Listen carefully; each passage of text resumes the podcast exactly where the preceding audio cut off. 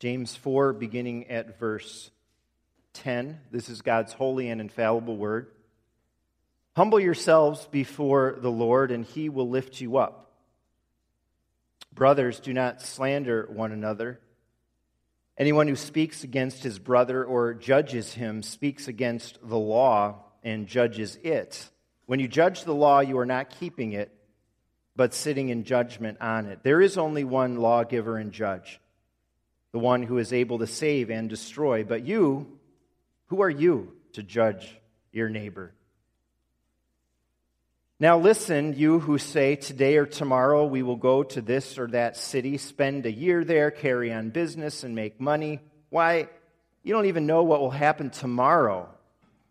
What is your life? You are a mist that appears for a little while and then vanishes. Instead, you ought to say, if it is the Lord's will, we will live and do this or that. As it is, you boast and brag.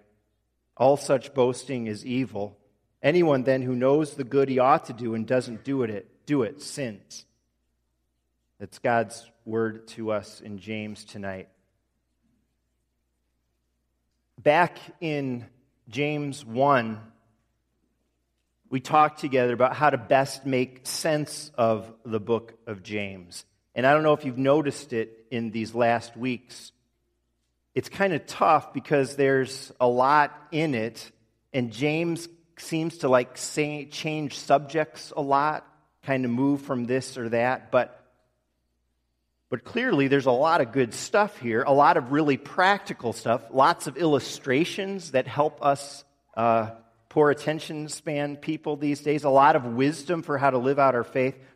But the end of chapter 1 gives us the three main subjects that James covers in the book. So wherever you are in the book, you can kind of think it, it falls under one of these subjects controlling our tongues, keeping our hearts pure, and caring for those in need. Those are the three main subjects that are throughout the book. We're in the part of the book that's about being pure. Another way to put that is keeping worldliness out of our lives. A person living out the faith wants to keep worldliness out of our lives. We want God's word to be triumphing over the world in our hearts, right? And in our living. And verse 10 shows that humility is a key as we strive to live the faith. And the verses we were in last week with Pastor Matthew showed us how humility in our relationship with God is to look, right? We're supposed to be humble before our God. And those verses we read last week were about how to have that proper humility before our God. The verses this week show how humility is applied to two different areas of our life, especially humility in how we look at others and humility in how we look to the future. The tendency is to look at others and look down the road to the future with pride or presumption, which is the opposite of the humility we're called to. The dictionary says presumption is an assumption, often not fully established, that something is true. It's assuming Trump, something is true. And presumption can get us into trouble as we live our lives. I want to talk about presumptive regeneration first. We had a baptism tonight. What a joy. There's a presumptive way to look at baptism in the church that we need to guard against. And it's called presumptive regeneration. I know this is pretty theological language, but stick with me. Regeneration means spiritual rebirth going from being dead in our sins to being alive in Christ. Presumptive regeneration is a mistaken view of baptism that can creep in that presumes because a person is baptized, they are saved. We talk about it especially in terms of baptized babies, but the same mistake can be made with adults who are baptized to presume that baptism saves us. And, the problem with this, of course, is that water doesn't save a person. A sacrament doesn't save, Jesus alone saves. So, as a, as a parent, if, if I, I, I presume, I could presume that baptism saves and think, my child is baptized. Great. Everything is set and done. My kid is going to heaven for sure. That presumption could lead to a failure to raise that child in the Lord and teach him or her about Jesus. And it could lead to a failure to emphasize to that child that we need to respond to Jesus. We need to ask him into our hearts, each one of us. The reality is, our covenant baptized children need to be brought to Jesus, taught his word, called upon to give a response to his grace. We don't think, well, we got him baptized, that's all there is. No, it's just the beginning. We work hard to raise our children in the Lord with the help of the church, and we pray even harder for that. There's someone by the name of Dr. Norman Shepherd uh, who talked about this idea of presumptive regeneration, and he said the antidote to presumption is the promise of God. God promises to be with us and our children. And that's what we depend on and look to in baptism God's promise, not human presumption. We submit our lives and that of our loved ones to the promises of His Word. God's promise is our foundation for raising our covenant children in Him. Well, this same idea helps us understand our text tonight. James calls us away from human presumption, and instead, he's calling us to God's promises. First, God's promise, not human presumption with regard to others. I'd say second, really, I guess, but first in our text. God's promise, not human re- presumption with regard to others. In verses 11 and 12, James says, in effect, don't presume you know the heart of your neighbor. Don't use human presumption there. And he uses this language of slandering, judging a brother, speaking against the law.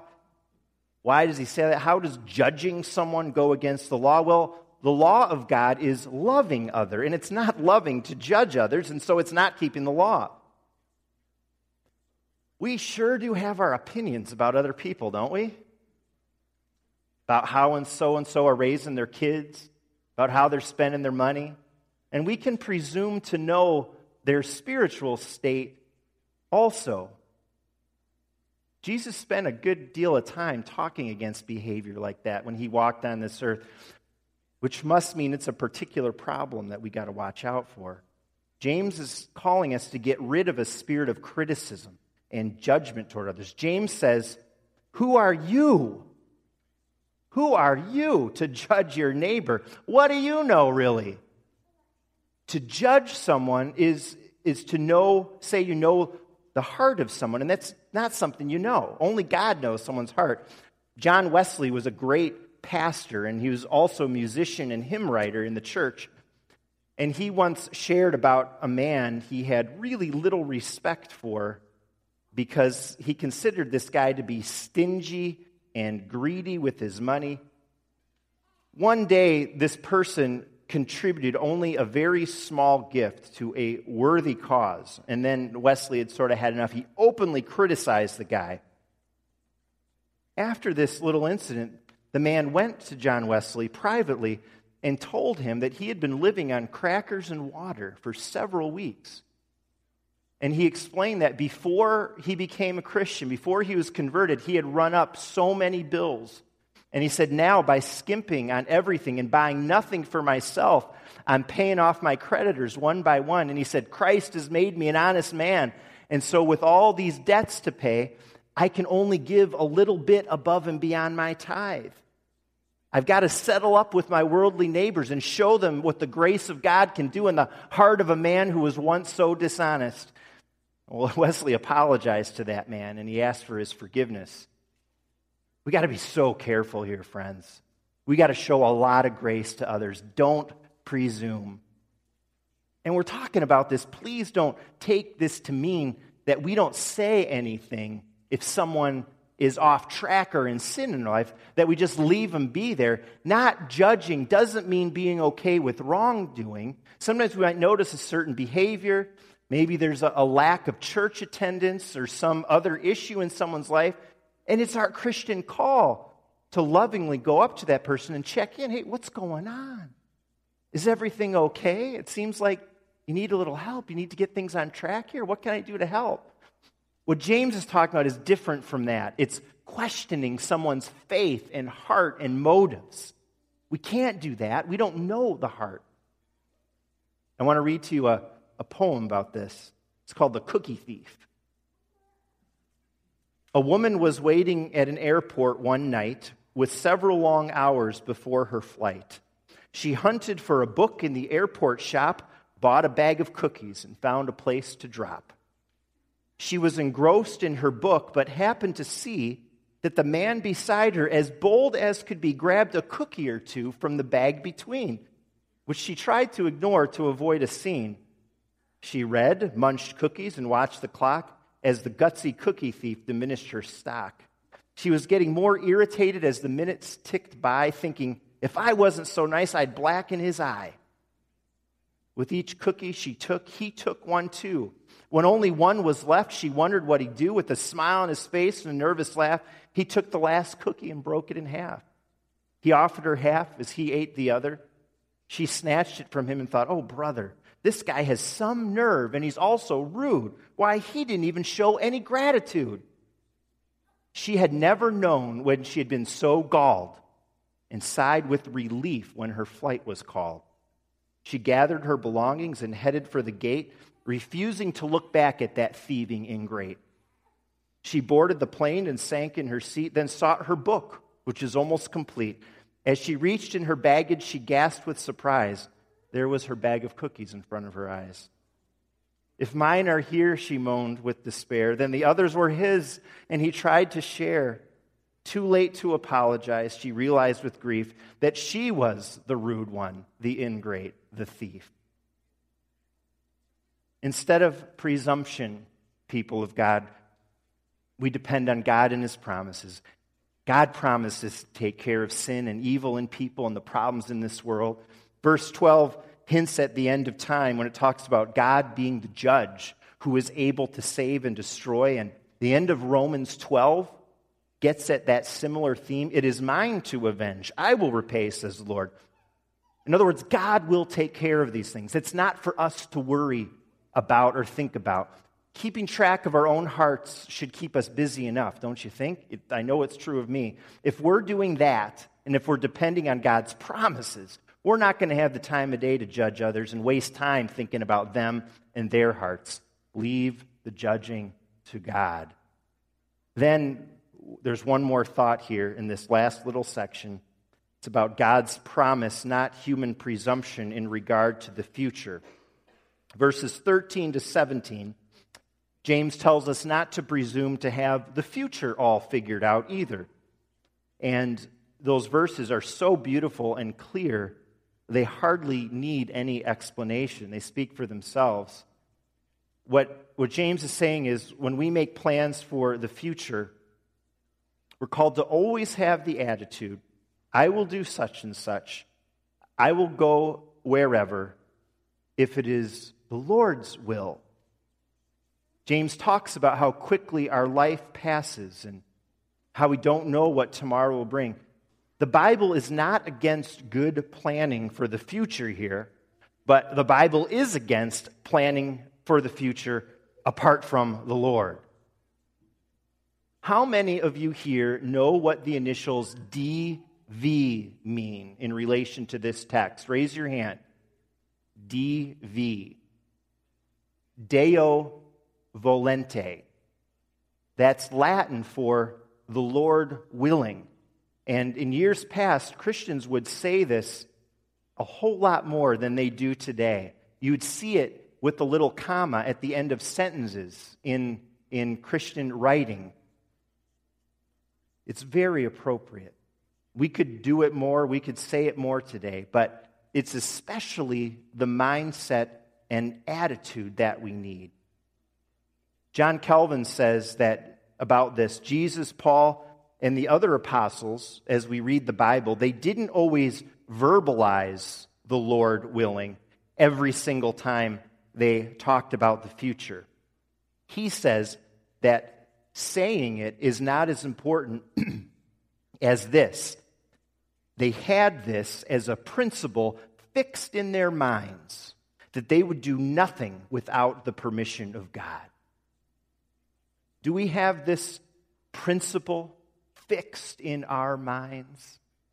The Lord willing? And maybe we, we should speak it out a whole lot more than we do, just to make sure we and others know how we live. It's different from the world. We don't presume the length of our life, our health, that in 10 years we're going to upgrade our house, our car. We submit all our well made plans to the Lord and seek His will. If it's God's will, we're going to have children someday. The Lord willing, I'm going to be able to buy a house someday. Sarah will reach that 50th anniversary, honey, someday, if it's the Lord's will. The alternative to acting with presumption as we look at the future is depending on God's promise. And God's promise is that He is lovingly in control, He's sovereign. The future is in His hands. And here we can cling to the biblical idea of providence. I'd recommend maybe if you have a quiet time tonight to look up Lord's Day 10. If you don't have a copy of the Catechism, you can go Google it and find it. Lord's Day 10. What do you understand by the providence of God? And meditate on that. Let's reject human presumption when it creeps up in our lives, and let's choose God's promise. We can bank on God's promises for little Austin because God is faithful. We bank on his promise. Even as parents and congregation, we work and pray to keep those vows. We can bank on God's promise that as judge, he will take care of things. There are certain things that we don't have to worry about. God is going to deal with right and wrong in his way and his time. We can also bank on God's promise for the future.